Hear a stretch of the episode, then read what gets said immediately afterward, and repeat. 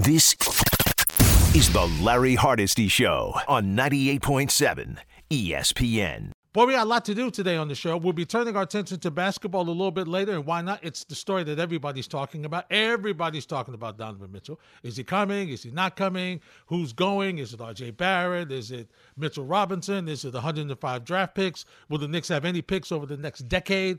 A lot of conversation there. And of course, we'll talk about the Nets as well because, you know, even though Kevin Durant has asked to be traded, it doesn't look like that may happen anytime soon because how do the Nets get the proper compensation for whom many consider maybe the best player in the NBA right now? So we'll have Steve Popper of, of Newsday and Brian Lewis of, of the New York Post, respectively, tackle those issues. But that's later in the show. In the beginning, let's talk a little baseball. 1 800 919 3776. I begin with the New York Mets. And I must say to you that I am in a little less apprehensive mood than I was a week ago. And even though the standings don't dictate that there is a lot of distance still between the Mets and Atlanta, because Atlanta keeps winning, because Atlanta, hey, get this, is a really good baseball team.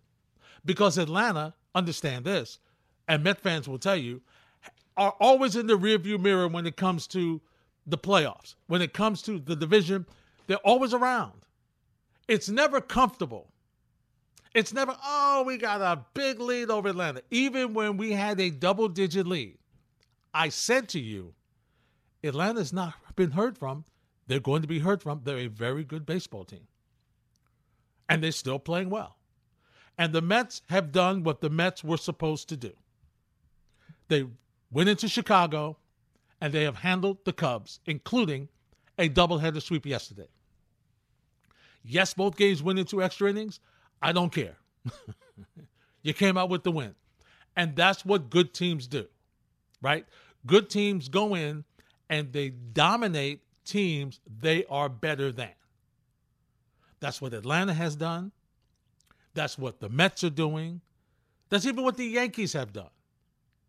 And we'll talk about the Yankees a little bit later, but listen, when you understand that everybody in that division with the Yankees is over 500, including the Baltimore Orioles, that's saying a lot. So, yesterday, the Mets win in straight sets, extra innings. They played well, timely hits, which is something they had been struggling with. The home runs, listen, it's not a dominant home run team, but nevertheless, when they when they needed them, they've had them, and the pitching has been great. And once again, Max Scherzer has shown you why he and I know some of you have this issue about players' salaries, but he has shown you why he is worth every penny of every dollar that he is he is being paid. Because he has come in and he has really kind of settled that rotation down. And understanding that, and, and for me, it's tempered excitement. For you, you could be out of your mind excited. It's okay. For me, because that's the kind of fan I am. For me, there's tempered excitement about Jacob DeGrom coming back because I just don't know what DeGrom I'm getting. All right. If it's the same DeGrom that I've seen in the minors, great. I'm extremely happy. If it's the same DeGrom that has dominated the major leagues, including back to back Cy Youngs, I'm ecstatic. Ecstatic. But I got to wait and see. So, right now, going into this break, the Mets have an opportunity with another win today to be just sit back and relax during the break and just calm down and enjoy the day off because enjoy the time off because this team is worn down. There's no question about it. You don't believe me? Listen to Buck Showalter, who was very happy after a doubleheader win in Chicago. Those are games that, that good teams win, you know, regardless. And, uh, you know, we think we've got, you know, a good club. And, uh, just real proud of everybody. There's so many opportunities there to give in, you know, and just said, okay, just something may not be there or whatever. And, you know, Eske had a big night for us offensively. I thought he was going to get a second, uh, thought was a, might flip one in the gap and get a second cycle. We were kidding about it. I, he, he told me later, I don't know if I could have made it to third base. he, he had a very busy day. Know, I, I never lose sight that, you know, Lindor's, he's just posting up every day for us. And uh, Nimmo, Escobar Pete, and uh, those are hard fought games. They're, you know, guys are, you know, not running on a full tank right now. We got one more. We'll try to get tomorrow and get a much deserved break for these guys. That will be for a weekend sweep of Chicago. That would be outstanding, obviously. And other things that were great yesterday. Taijuan Walker has been phenomenal the past month, six weeks. It's been great. He has been great. Now, here's the scary part. Last season's track record, he was great early, bad late. And of course, if DeGrom comes in, Scherzer continues, that mitigates it somewhat. But just in the back of your mind, because as fans, we look for stuff, right? we could be playing great. We're looking for stuff. We're looking for issues. We're looking for problems. We're looking. Oh, he's not as great as he could be. Oh, he's not doing what he should be. Oh, he's not, he, he, he, he could be better than what he is. Taijuan Walker's been phenomenal so far. Hopefully, he'll carry it forth in the second half. Carrasco was very good his last outing. Hopefully, he can carry that forth in the second half. Uh, David Peterson has been excellent, including his last start against Atlanta. Even though they lost, he was phenomenal. And he will pitch today against Adrian Sampson. First pitch at 220. Of course, we keep you updated before we leave you at 3 here on 98.7 ESPN. So, listen, from the Mets standpoint, they've done well. And defensively, they might have played one of their best defensive games yesterday. I'm talking about both ends of the doubleheader. And I give a lot of credit to Pete Alonso because when he was, we were all talking about him in the minor leagues, everybody was like, oh, he can hit. Defense eh, needs some work. He's worked hard. He made a couple of plays yesterday that were excellent. And obviously, the pick by J.D. Davis at first really, you know, might, might have saved the win for the Mets because that was an outstanding play, especially for a guy who doesn't play first base all the time. That was an outstanding play. And as I was watching it, I was reminded of a conversation that uh, Mark Teixeira and I had years ago uh, when I was on the Yankee beat for us here on ESPN New York, and just talking about how people fill in at first base. And obviously, you know, Mark Teixeira, outstanding first baseman defensively. And just as a first baseman, great first baseman like Keith Hernandez, like Don Mattingly, Mark Teixeira, great first baseman. And offensively, sometimes managers will stick a guy first base. Let me give him, let me give the guy the off. Let me stick him at first base. And I remember having the conversation with Teixeira, like, are you insulted a little bit by that? Because it almost diminishes what you do and how great a defensive first baseman you are by somebody just sticking somebody over there, you know. Um, and he, you know, as Mark Teixeira is, always took the high road. But you can tell there's a there's a little hey, you know, it's not as easy as it looks.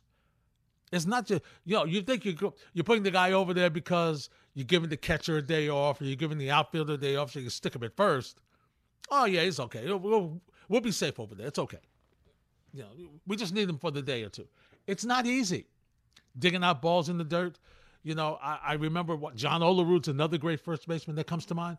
These are talented guys who save you so many errors and take the pressure off all your infielders because they know that all they have to do is get the ball near there. Not that they're trying not to, but they know on a tough play, if they can get the ball near there, you're going to get the you're going to make the play for them. Mike Rizzo's another one. Uh, Anthony Rizzo's another one. You're going to make the play for them. And so a, a great first baseman is invaluable to your infield. Just is. Just is. And so, and listen, J.D. Davis is not a great first baseman. He is not in that class of great first baseman I was talking to you about.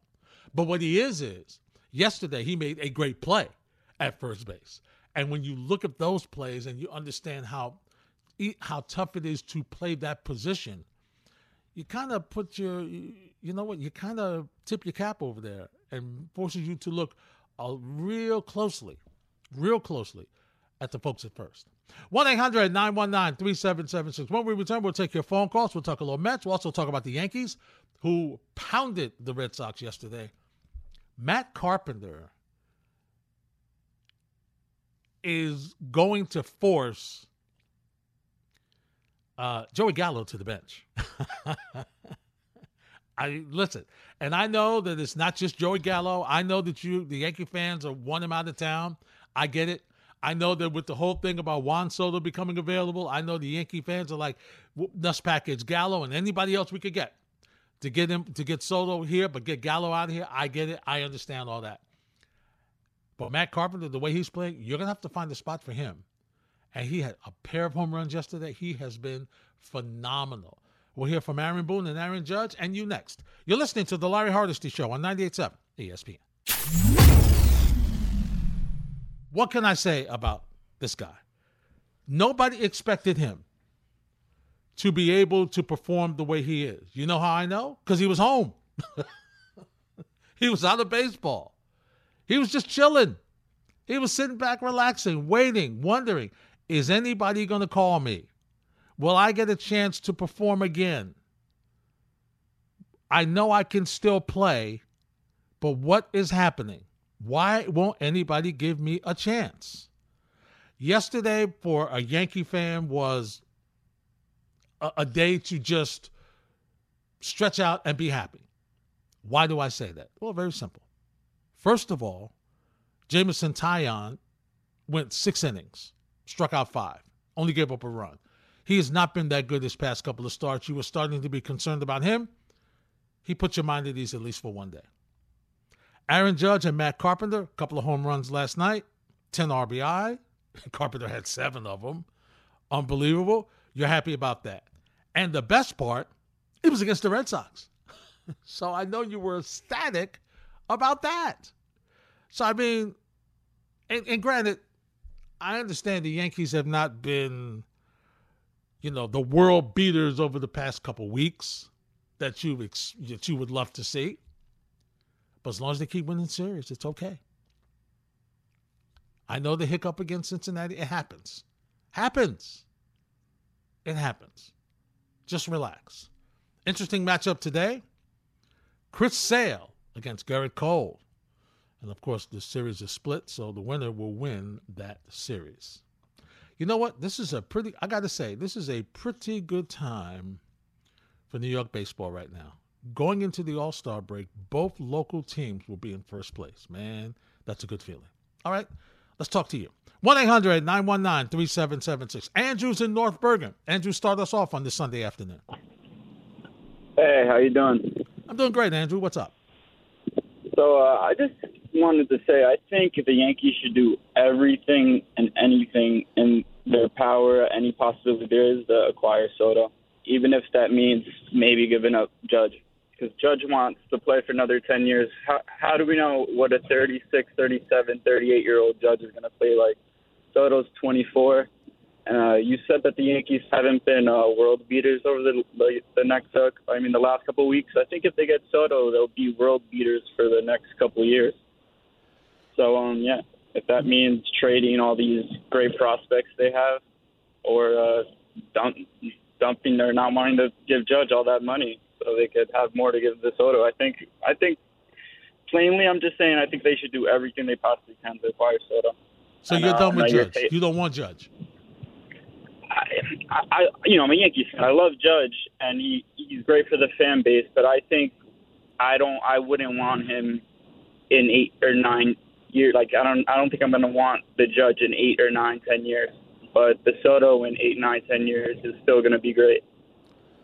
Well, you make an interesting point. I mean, that that's the one thing that that hurts Aaron Judge is his age. Uh, none yeah. of us really know how long the, the, the uh, he wants to play. I mean, he may. See, I'm not really sure how this goes, Andrew, and thanks for the phone call. Because Judge may want to take. Does he want money or does he want years? Because you could give him a ton of money for less years. Right? And then after let's say let's say for argument's sake and once again i don't know what he's asked for but let's say for argument's sake aaron judge 30 takes six years. And then he says in six years you know we sit back we sit back and, and talk. I don't know. He may want eight he may want ten. I don't know what he wants. But let's hypothetically say he wants it in six years. All right. Would would you would you take Aaron Judge for six years and the amount of money?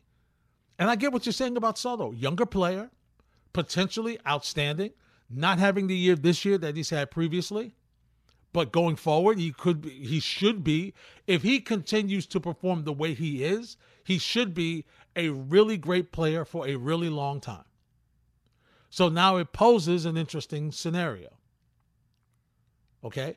But think of it this way if I'm Washington and I offered him that amount of money and he turned it down, what am I going to, am I going to offer Judge something similar to that? I realize Judge's age as well. Maybe I don't want Judge. maybe I don't.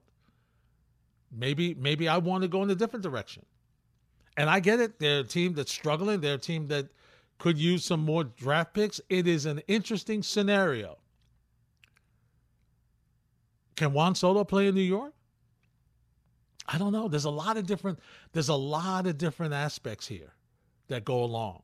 And I know there's a number of folks who would say, listen, if we could trade for him, but what will it take to bring Juan Soto to the Bronx? That's the question.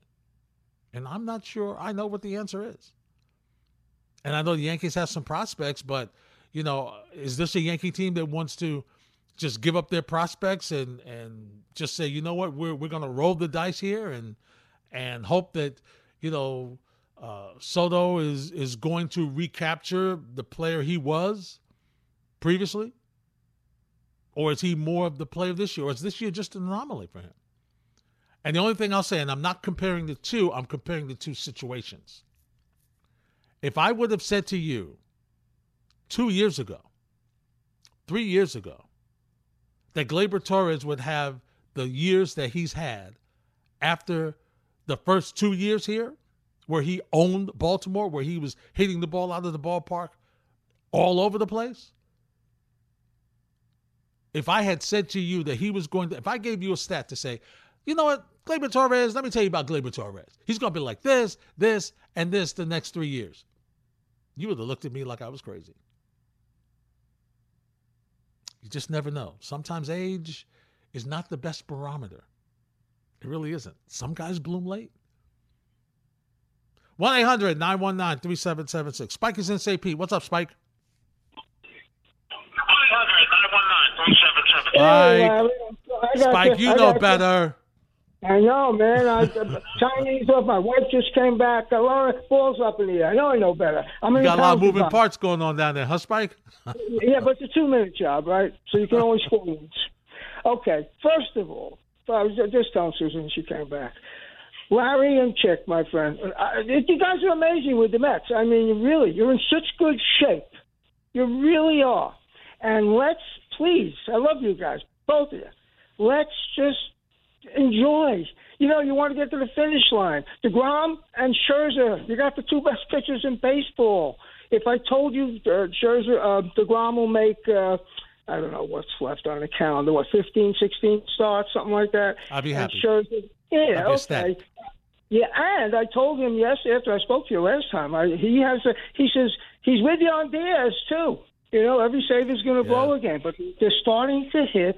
And he also said to tell you this uh, because he just can't reach this that kind of deal. And he said the um, um, what's his oh the, the shortstop what's his name um, shortstop for the Mets. Oh, Lindor.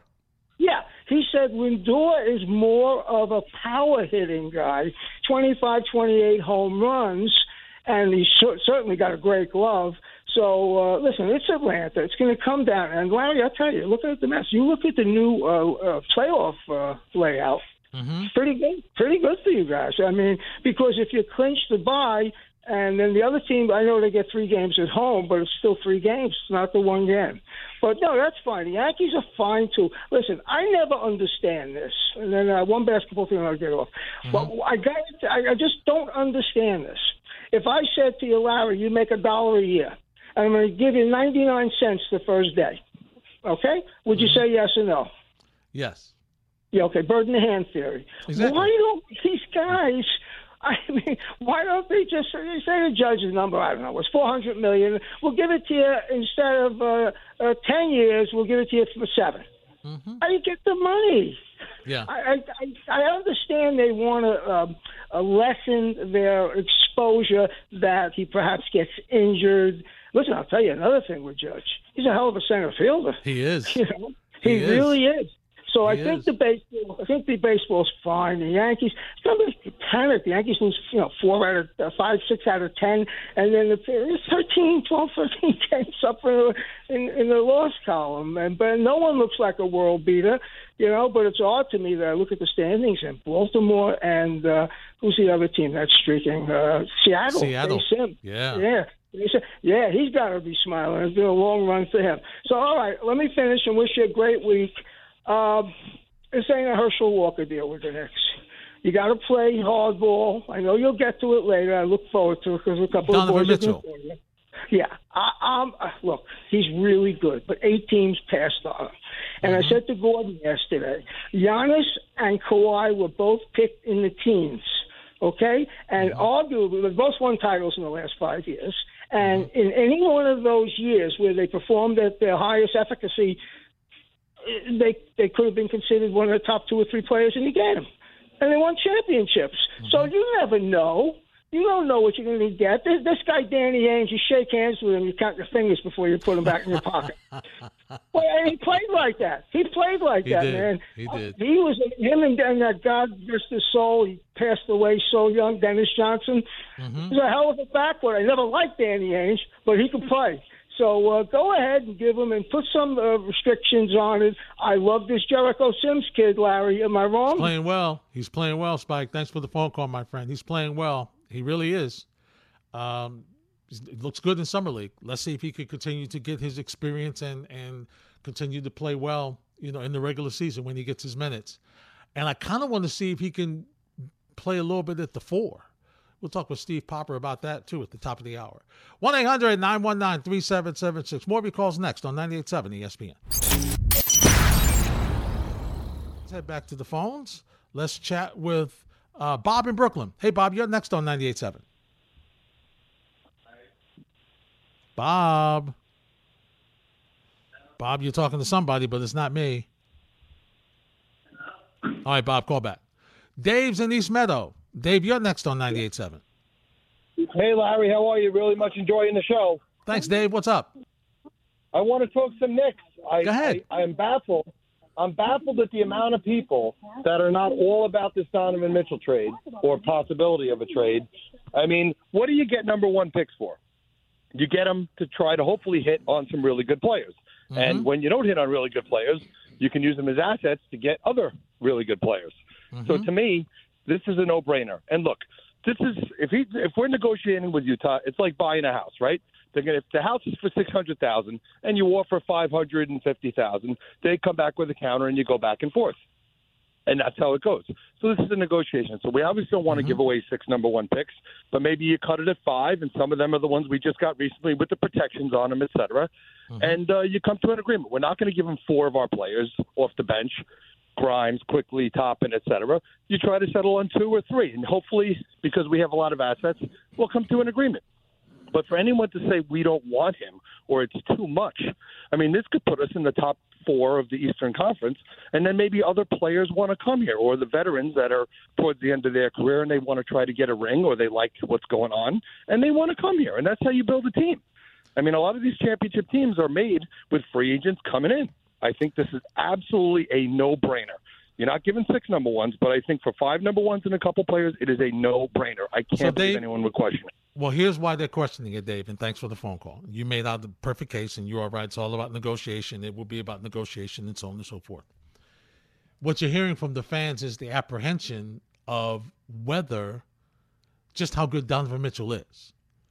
Donovan Mitchell was on a team arguably better than the Knick team in Utah, a team that had some success and did not advance. So there are some fans who are a little concerned about his abilities, his height, paired now with Jalen Brunson to give you a small backcourt. How what is that going to do for you defensively? So there's some issues. It's not only about what you're giving up, it's it's some concern about the player himself.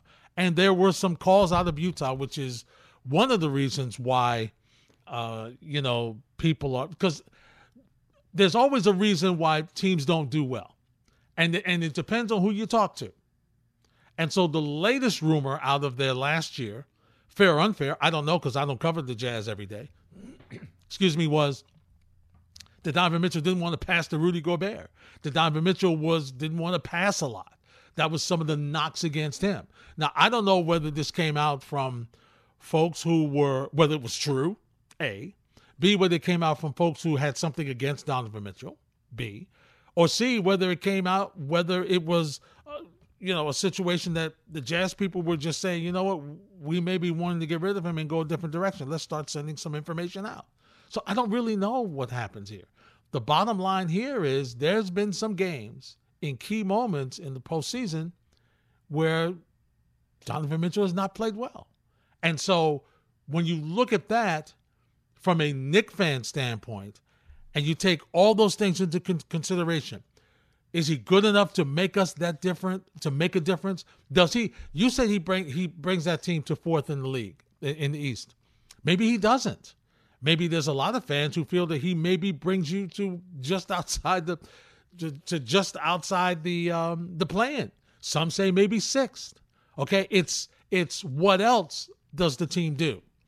And so if you're saying that, okay, Donovan Mitchell comes in and Brunson comes in and and if Julius Randle's still here and he has the he has the year that he had the year before, not last year, does that give us a chance to be a better team? Absolutely, it does. Absolutely, it does. But what are you doing with Fournier? What are you doing with these? And who are you giving up? And yeah, I know you're right about that's what you do with rookies, with draft choices. When you have them, that's why you obtain them. And you're absolutely right. The thing is, you know how it is. When you have your own draft choices and you watch them, you you don't always want to part with them right away. You kind of feel you know, you kind of feel like they could be something, especially when they don't have a large opportunity to play, as some of them didn't have an opportunity to play here. Hey, Bob in Brooklyn, you're back? Yeah. All right, Bob, talk to me. Hello? Yeah. Um. How much um first round picks do you think the Knicks should give up for Donovan Mitchell? And do you think that KD will eventually get traded? Uh, Bob, yeah, I do think that Donovan Mitchell is going to eventually get traded. Thanks for the phone call. And uh, they're going Utah's going to try to get as much as possible. Personally, I would say if I I wouldn't want to give up more than five. I wouldn't want to give up more than four first round picks. I wouldn't, especially if I'm giving up my own, which are unprotected. Okay, I don't want to give up more than four because I still have to build a future. All right. I still need to be able to find a way to to re- replenish my my offense and my team. So I'm not trying to trade my total future away. Donovan Mitchell is a fantastic player. But I think I have enough young players, combination of young players who are not getting the opportunity to play and draft choices in the future that I can not mortgage my future. So I have an issue with five or six. I'm not giving up six number ones. I'm not giving up six number ones. Not. Can't do it. Can't do it. Four is the most that I'm willing to give up. Four, the most. Because once again, I don't want to be in that position where I'm looking down the road and I have nothing left. And then I got to make some other moves to try to get some other draft choices. Now, you could argue with me and say, well, Larry, you know, listen, are you confident that the Knicks can find these players? Are you confident that you're going to get a Donovan Mitchell in the draft? No, I'm not. That's why I'm that's why I will take the gamble and trade some of my young guys and a couple of my future play draft choices to make that happen. But I am not mortgaging the farm for Donovan Mitchell or um, or a ton of other players that I'm going to mortgage the farm for because Here's what I know for me to have sustainable success, I have to have a regular pipeline of players coming in. And the challenge is going to be as I get better, my my draft choice position is going to get worse. So if I'm really good, then my draft choices are going to be not that great. So for me, I want to be able to replenish that with depth. And then if I have to package those to get further up, that's what I'll do. But I'm not trying to give up my future right now. I don't know what could happen in 2026, 2027. I don't know. Suppose the trade doesn't go as well as I thought. And now I've given up my future and I still don't have young players to make me better in the future. No, I can't do that. I can't do that. That's that's the old Knicks. That's what old Knick teams would do. Okay, that, we're not doing that. And the other thing is, you need more than one or two players to to do well, to be successful in this NBA. Just do. And the young team provides the depth, and the young team provides you with the ability to have that sustainable success because this is not just about this year. This is not just about, okay, well, hey, we'll be good this year. We got Donovan Mitchell, we got Jalen Brunson, Julius Randle's back, Mitchell Robinson's playing well, we got the young kids, oh, we're, we're ready to go. No, this is this is about hoping that this team has the success it had in the 90s, where every single year you were a player, every single year you were you had a great opportunity to win your division. You had a great opportunity to get to the postseason, and you were at least in the discussion for coming out of the East and having a shot at the NBA Finals. And that sustainable success for the Knicks just hasn't happened for a number of reasons. Players haven't performed, draft picks haven't worked out, coaches haven't been able to coaches didn't it's a number of things. There's a whole bunch injuries. There's a number of different reasons why these things have not happened okay? But once again for you to have sustainable success it's not just about what you're doing right now. It's about what you're doing now with an eye towards how do you get better. So you don't ever want to be in this position again. You don't ever want to be a team that's coming off uh, uh, uh, some years where you had 20, 25, 30 wins. You don't ever want to be that again. You want to be a team that has sustainable success, which is in the running for being great over and over and over and over again. That's what you want. And that's what this regime has got to do. That's what their mandate is. We'll find out the latest on the Donovan Mitchell trade with Steve Popper from Newsday. He'll join me next on 98.7 ESPN. This is the Larry Hardesty Show on 98.7 ESPN.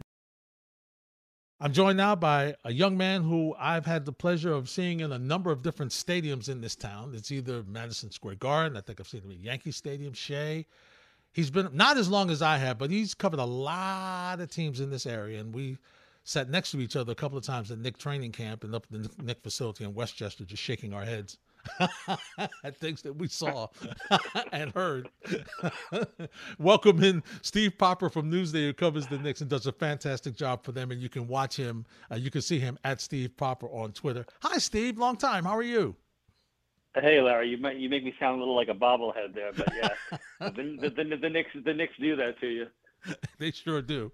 Before we talk about Donovan Mitchell and, and, and the and the the story that's keeping you up at night, looking forward to your looking checking your cell phone for for reports from sources and stuff. Give me a, give me an idea on how this front office, Leon Rose and, and company, how do they see this Knick team? Do they see this Knick team as closer to the team that got to the fourth seed uh, two years ago, or closer to the team that was six games out of the play-in last season? I, I, think look we we don't talk to Leon a lot to get his his take, but I think I think it's the, uh, the former that he they look at it as it was a disappointment last year. They expect what they what they got uh, two years ago. And I'm not sure that's a realistic way to think about it, but but look that the team is different now.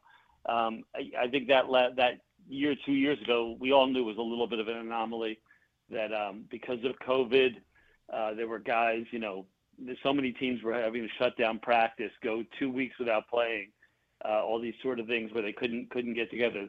And the Knicks, you know, to their credit, managed it as well as anybody could.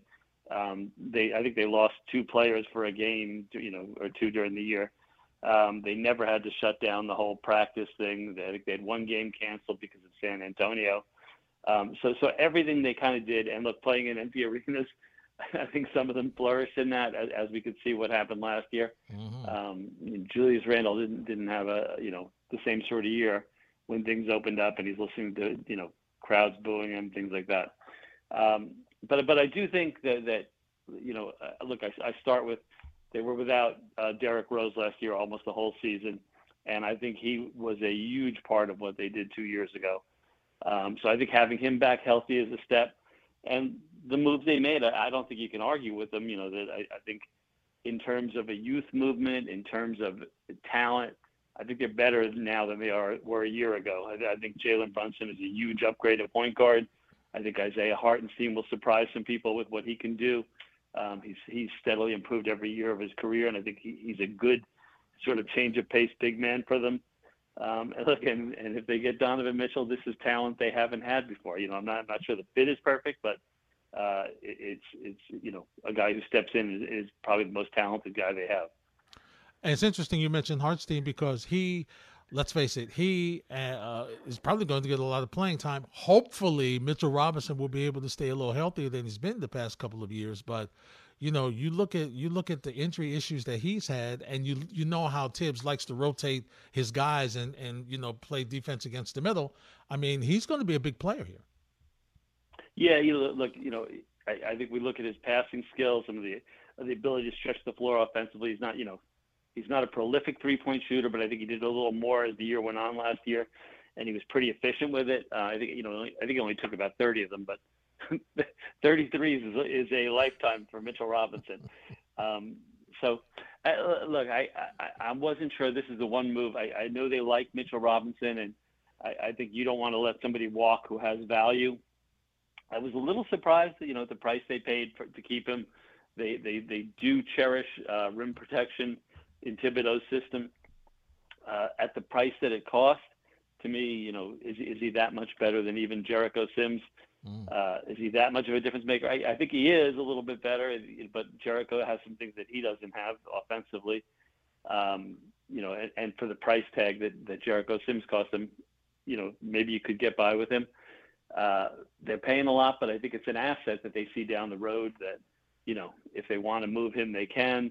Uh, if they want to keep him, they have a they have a you know rim protector. They got rid of Nerlens Noel. They have sort of the you know the guy in place that they feel is young and improving, and and and I think look give give Mitchell Robinson credit.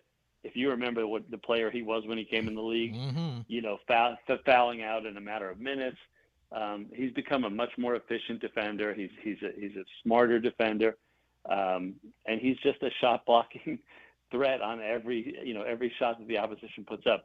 So I, I, think I think there is great value to him. I, I, I, just you know when you when you're trying to plot out where you're spending, I'm not sure it was the best spend, the best price um, in, in, today's NBA to have a guy who you know doesn't handle the ball at all, who doesn't shoot you know further than he can reach the rim.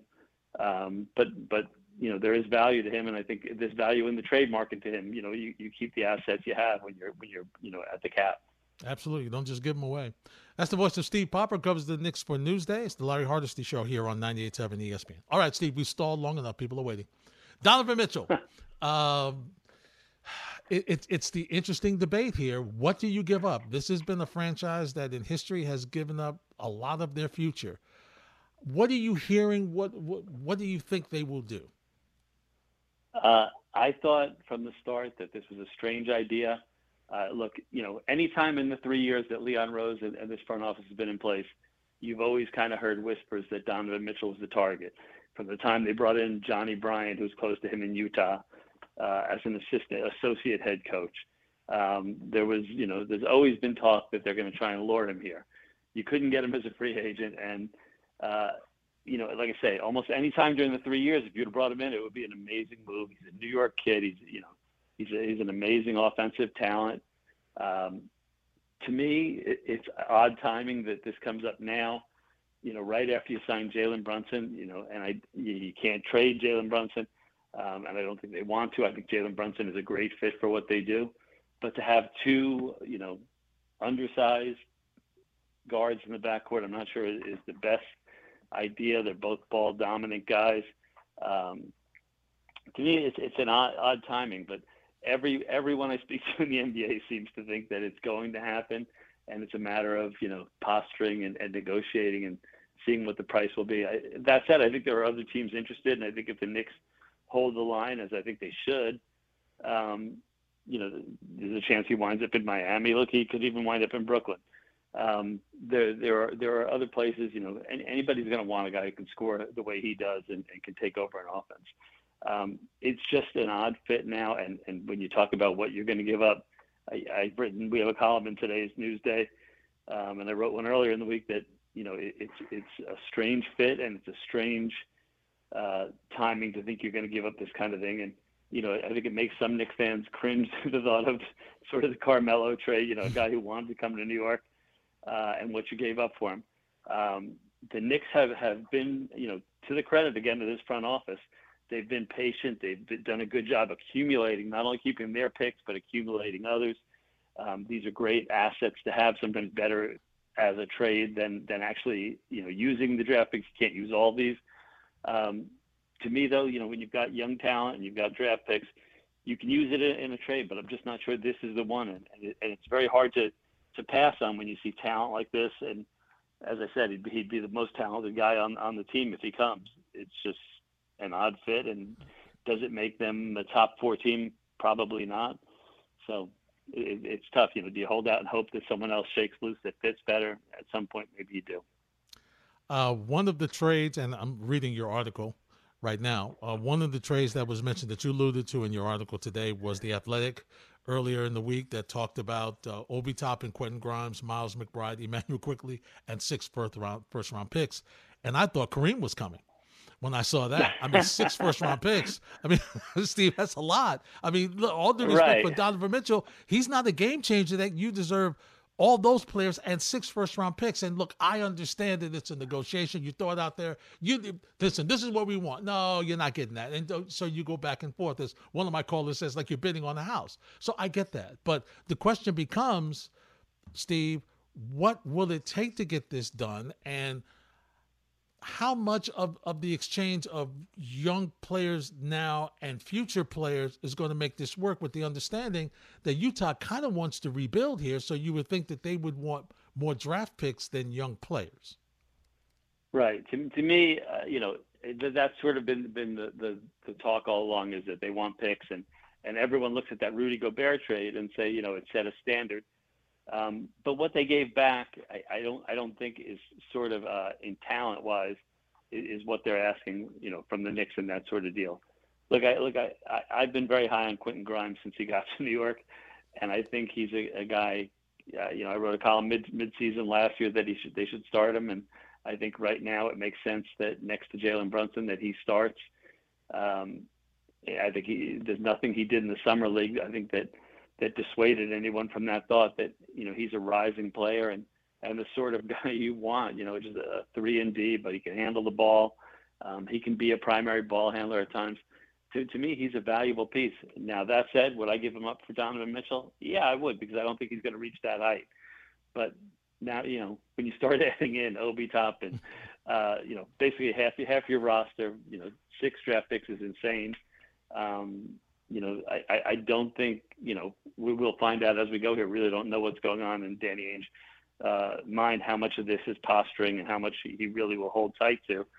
But to me, you know, if the Knicks, you know, have to move off one of their contracts, um, the one I heard is most likely is Derrick Rose because he's got an expiring deal. You know, the Knicks, I'm sure, would rather give up Fournier and, and the years he has remaining. Mm-hmm. Um, I, I think it's all posturing right now, and we don't know, you know, how far how far they'll go. And the biggest thing to me is Leon Rose has preached patience since the day he got here, doing things the right way, not st- skipping steps. And to me, this is a move that would skip steps, and I'm not sure bring you to where you want to go. It, it's just, you know, I look at Boston, I look at Milwaukee, I look at Miami, Philadelphia, Brooklyn. If they keep the same, you know, crew intact, I just don't see the Knicks on that level, and Toronto is very good. Um, you know, do you do you give up your future to be the sixth place team? Um, you you can you can say that this is you know a step to get you other players, but you'd like to think Jalen Brunson is that. You'd like to think as, as his contract moves on, and if he recovers some of the value he had two years ago, maybe Julius Randle's a movable piece that gets you something big. Um, to me, to me, it would be a rash move to do this and and not put you where you want to be. Steve, I'm curious. Uh, does the lack of playing time for some of these young players help or hurt them as far as moving them? In other words, are we are you moving them in bulk because people on the outside say, well, gosh, if they were that good, they'd play them more? Or are you just moving them, or are people looking at them if they were playing more to say, okay, I don't, this guy's really good. I don't need these other players. I could take maybe one or two of these guys. How do you think that the lack of playing time for these young players plays into this? Yeah, it's, it's a strange one. Look, I but talking to guys around the league, they know they know what they've got and what they see. Mm-hmm. Uh, I think Quentin Grimes is somebody that I heard a lot of people very high on this week. Um, I, I think Immanuel Quickley is, is someone else that people see, maybe not as a starter, but as sort of what the Knicks have used him as a you know six man. If he's hot, you know you ride him. If, if he's not, you don't. That that he's sort of like an instant offense guy um, who's going to have a great career uh, in that role. That sort of Jamal Crawford, uh, Lou Williams type thing. Um, you know, Obi Obi is a strange one. I, I think uh, people see what he did at the end of the year last year, but it's sort of that that baseball thing where they say don't don't trust what you see in spring training or in September. Um, and we don't know how much of what, what you saw in the final week is something that's going to carry over. And this was the big step for him. I think he definitely improved, and, and Thibodeau has talked about that. Look, look I, I, I hate to hear people talk about Thibodeau not playing young kids because you look two years ago he inserted Immanuel Quickley right in. Uh, I think you know he was he was giving big minutes to uh, to uh, Quentin Grimes when he got hurt. Um, I, I think what what they do say is you have to earn them uh, and you have to show you know you're you're you're beyond these you know the the mistakes that they make. You know, I know Knick fans get angry because they see you know Julius Randle have a, a larger leash, but you know until anybody else is second team All NBA, they don't get that leash that he gets. Um, you know, he does a lot of things that that other players on the team don't do, drawing double teams and kind of creating opportunities for other guys. Uh, to me, to me, you know, I, I think they've done things the right way with those kids. And, and look, look at the kid who, above all, who I, have written, you can't give up in one of these deals, is R.J. Barrett, mm. who you know they've they've given tremendous minutes. He's been among the league leaders in minutes played, you know, almost since he started here, and definitely in Thibodeau's two years. Uh, and I think has has improved steadily.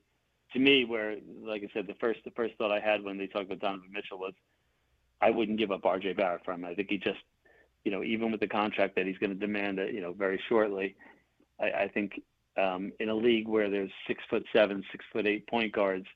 Um, he's been that switchable defender that everybody wants, the guy who can guard point guard to center almost, um, you know, and, and, does have an offensive game to go with it.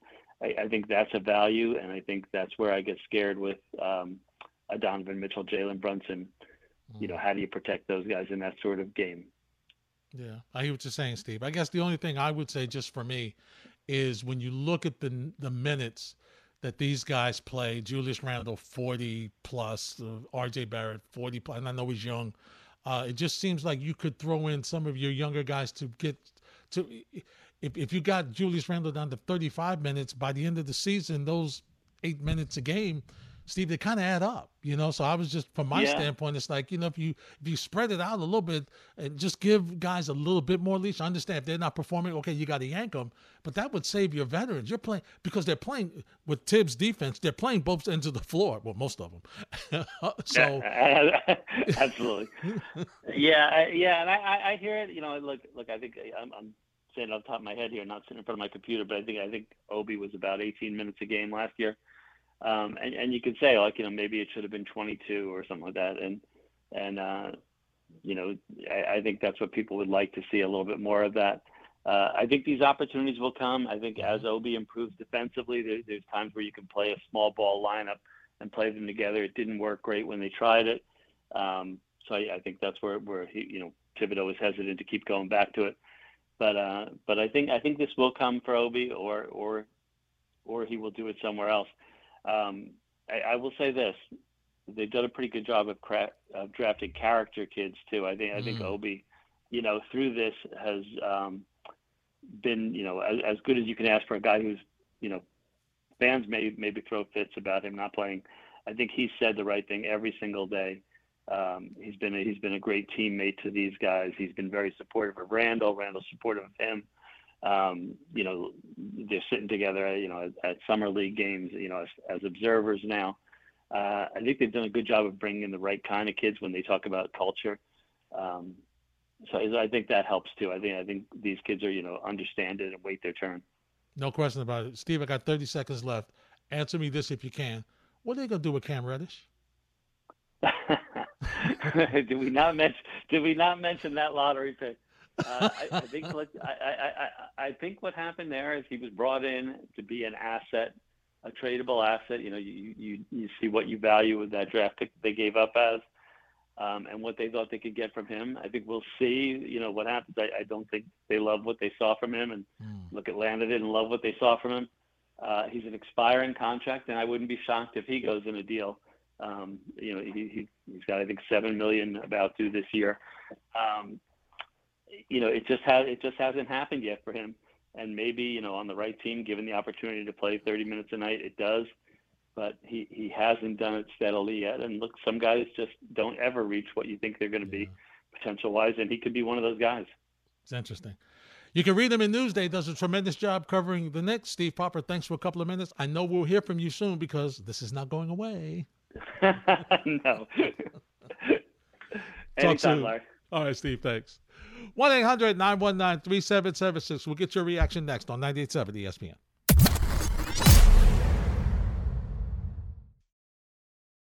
Send back to the phones 1 800 919 3776. Justin's in Long Island. Hey, Justin.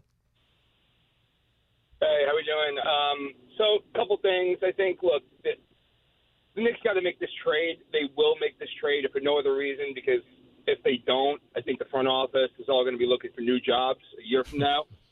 but I think it's got to be a give and take. Uh, Danny Ainge has been fleecing teams for over a decade. He's looking to fleece us too. The Knicks are no exception. I think, to your point, we got to draw lines in the sand, but it's not. You can't have six picks and you can't have R.J. Barrett. It's okay if you want six picks, you got to take Julius Randle and his salary, or we'll give you five picks, but X, Y, and Z. I think that's the biggest thing here because you know everyone's talking about they're comparing this to Carmelo Anthony trades and uh, other trades that we made in the past, and they're talking about leveraging the future. You know, we got to worry about the present. We've been worrying about the future for how long? How many trades? How many missed opportunities? Oh, we're going to get LeBron, or this person's going to come here. So this person's got. It just doesn't happen. So we finally have a star that wants to come to come to New York. His dad works for the Mets. He's from Westchester. You got to get him here. They will get him here. It's just a matter of what or where are we going to be at with negotiations? Is Danny Ainge going to pull the wool over our eyes and pull a fast one like he has to so many other teams, or are we going to be the team that stands pat? Is Leon Rose going to cement his status as you know one of the upper echelon members of management in the NBA? That's a great question, Justin. Thanks for the phone call, and that that is what it is. It's very simple. That's it. What will the Knicks have to give up? How badly do they want Donovan Mitchell? How badly? Are they? I know they don't. We already know what they don't want. We already know as of right now they don't want to include R.J. Barrett. They've they've made that clear. Okay, so we know that. We know that they don't want to include their whole the past two draft classes and future draft classes. They don't want that. That's clear. Okay, they're not going to do that. So it's got to be somewhere in the middle. Now, I think once again on Utah side, they don't want to take a bunch of salary. They're trying to dump their salary. They're trying to build with these young players. So it is going to be interesting to see just how far they will go and what the Knicks will be able to pull off. Okay?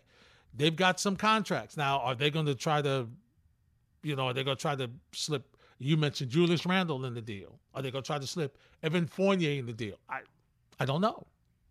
I don't know. I'm sure that they will try, and Danny Ainge will probably say no, thank you. But then, once again, the bottom line is, what will it take to get the deal done? Yankees and Sox underway at the stadium. No scores. The Yanks bat in the bottom of the first. Shooters in Stamford. Hey, shooter. What's up, Larry? Good afternoon. Good afternoon. Um, Obi Toppin. I don't think enough people talk about Obi Toppin. Um, I know if we had a run and gun offense like D'Antoni, he would be flying high, scoring 18 a game right off the bat. But we don't. We kind of put him in the corner, shoved him in the corner, and told him to pass and shoot threes, and that's not him. And in that two-week span where he was scoring 20 a game, I believe he has the potential to be a great player. Once Julius Randle was out of the picture, it was like Julius Randle was a bully and said, "You're not doing this. Just stay over there." And I, we need to get rid of Julius Randle on that Mitchell trade or whatever trade we do. He has to go, and I believe Obi Toppin has a lot of potential. Maybe this is this is risky saying, maybe even more than R.J. Barrett because R.J. Barrett just has time to win games and he just doesn't do it. What do you think? Well, I think uh, Shooter. Thanks for the phone call. I think R.J. Barrett's a little better than you give him credit for. I think he has shown improvement. I think he, what he does need to do is his efficiency needs to get better.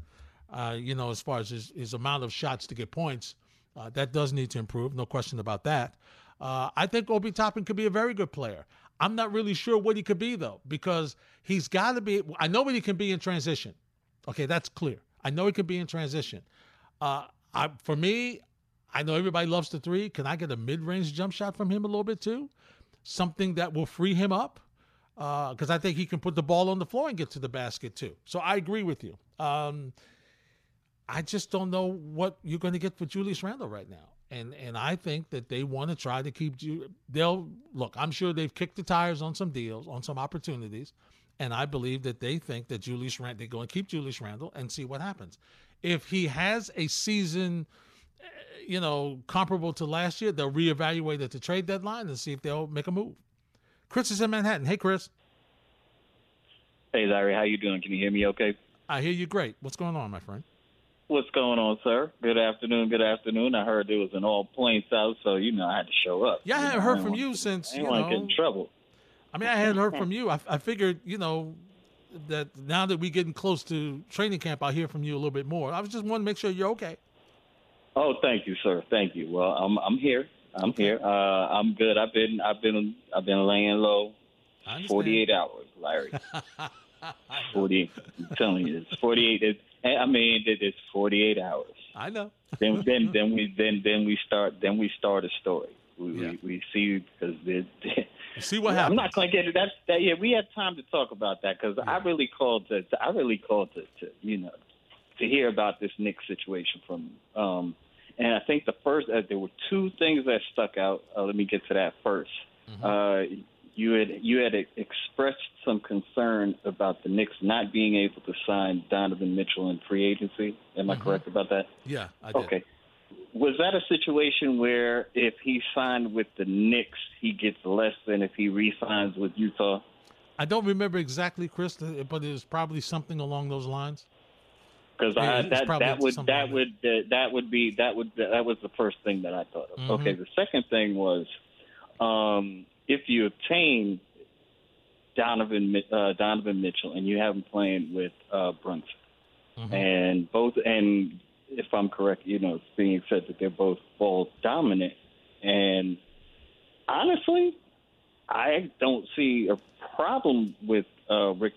Uh, you know, I mean, with, with Brunson playing with um, Mitchell, mm-hmm. especially if you were able to coexist with Luka. Right. Yeah, I hear what you're that saying. Almost. I mean, just it, it just seemed a little like okay. I mean, Luka has the ball in his hand a lot. Yeah, You he know, wasn't so ball dominant. were- There's no question about that. Brunson wasn't ball dominant in Dallas. He was happy So to I get mean, the basketball. if he could do enough for you to sign him to for the Knicks to sign him to a free agent contract, I I don't you know I mean again I, I do understand the thing about chemistry, Mm-hmm. and it was a good point about it being uh, undersized uh, backcourt um, defensively. Um, the que- you know really it is Larry, what would you give up for Donovan Mitchell? For actually, I should ask you first: Do you want Donovan Mitchell? Number one what would you what would what would you give up for him? Because you know, as I always say to Trey, oh, it's it, it's, it's gonna hurt. Yes, no question. When It's you gonna- get it's gonna hurt. The better the player, the more it hurts. Thanks for checking in, my friend. Good to hear from you. Uh, I would give up. I'm not giving up. Six, just me. I'm not giving up six first round picks. Like I said, the the deal in the Athletic was something. Let me see if I remember. It was Grimes. it was Grimes, it was Obi, it was Quickley. it was um, McBride, and six first round picks. No, I'm not doing that. I'm not doing that. Now I'll give you four. I'll give you four first round picks, and I might give you a couple of my. I'm not emptying my. I'm not emptying my roster. For that, that that that's a. I'm not doing that. that's real easy to say. No, that's real easy. But some combination of a mixture. I'll give you a couple of my guys and a couple of picks, uh, protected and unprotected, and we'll, um, you know, let's see what we'll, let's see what that gets me. If you want something else, maybe I'll try to throw in some, a couple of my, my my players. But when you talk about six first round picks, I, I, that I, I got to get for six first round picks. I got to get a LeBron. I got to get a Kevin Durant. I got to get a game changer for six first round picks. Six. Okay. No disrespect to Donovan Mitchell, who's a phenomenal player. He's not a, in my opinion, he's not a six first round pick guy.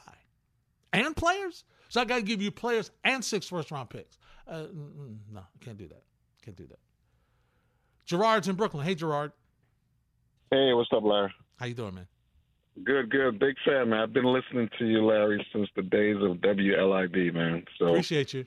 Thank you. That's Yeah, a long journey, yeah. my friend. Long journey. Long journey, long journey, Long but journey. you do great work. You do great work. Appreciate that. Um, just two quick, two quick um questions for you. Okay. Do you think um, Julius Randle will be able to, I guess, you know, win back the um, the New York Knicks fans because he kind of had a, this love and hate relationship going on. Yeah. Um, and the other question is, do you? Oh, are you in favor of uh, Judge getting this that deal of uh, I don't know um, that big contract for well, well he's well into his um, late late thirties. I'm not a big fan of it because I think the body starts to break down and um, guys start um, performing less.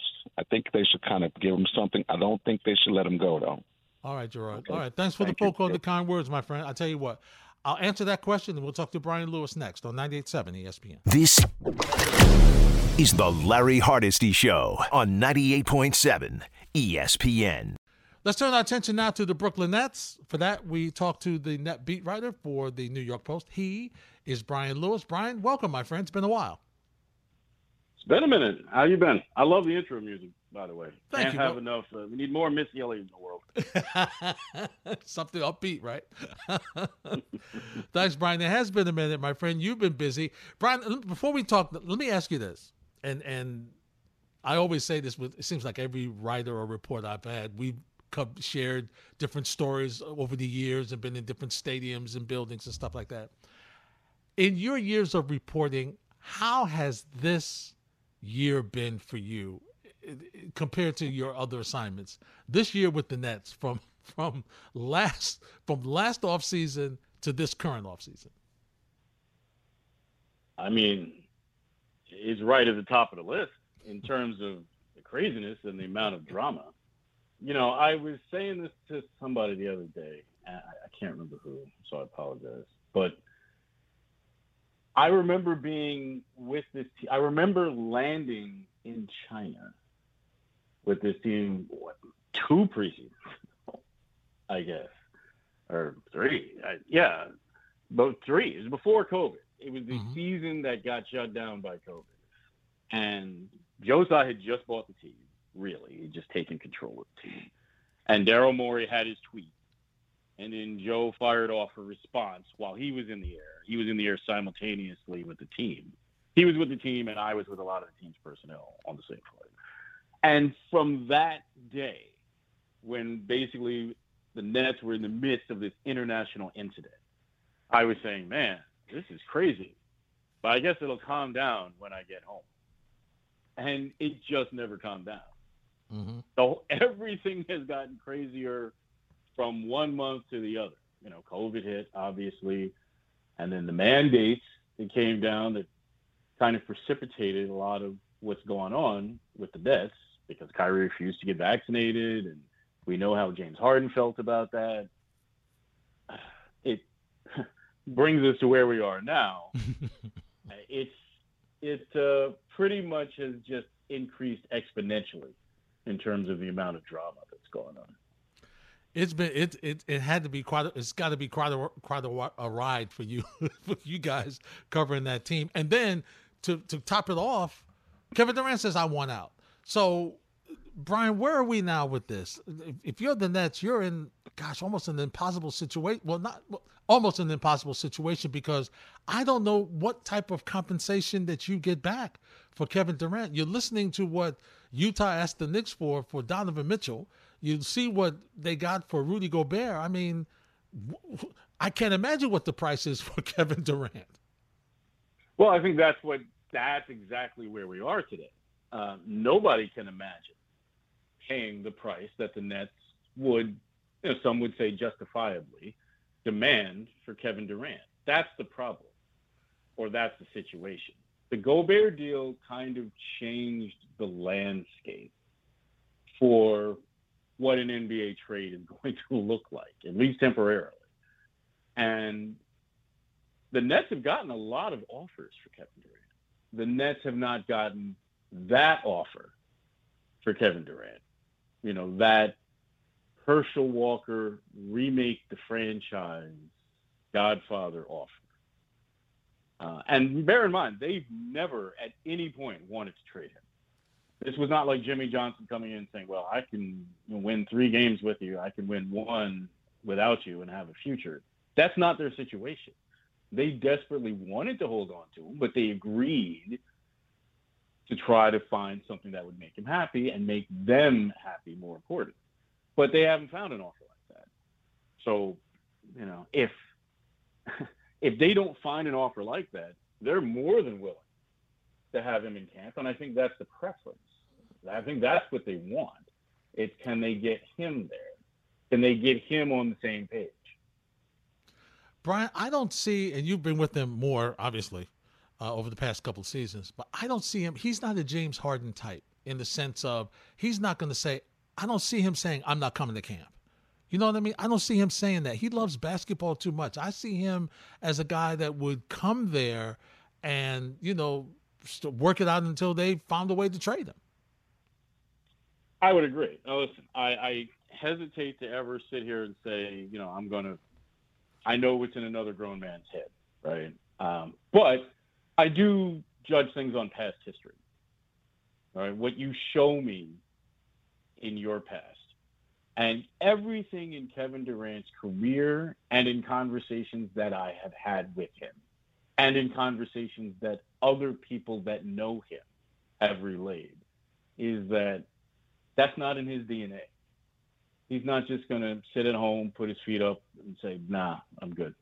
I'm not playing. I'll hold out for six months. I'll hold out for eight months. That's just not what his history shows us he's willing to do. And I think the Nets are counting on that. I think the mm-hmm. Nets are counting on the fact that he loves basketball. And I don't think right now they are of the mind that he's unwilling to fulfill his contract. And when I asked Adam Silver about this, he says, nobody has ever told me or even intimated to me that Kevin Durant is unwilling to play. He might have asked or requested for a trade, and maybe at that moment he preferred to be somewhere else, but he hasn't refused to play. And I think the Nets are counting on the fact that he will not refuse to play.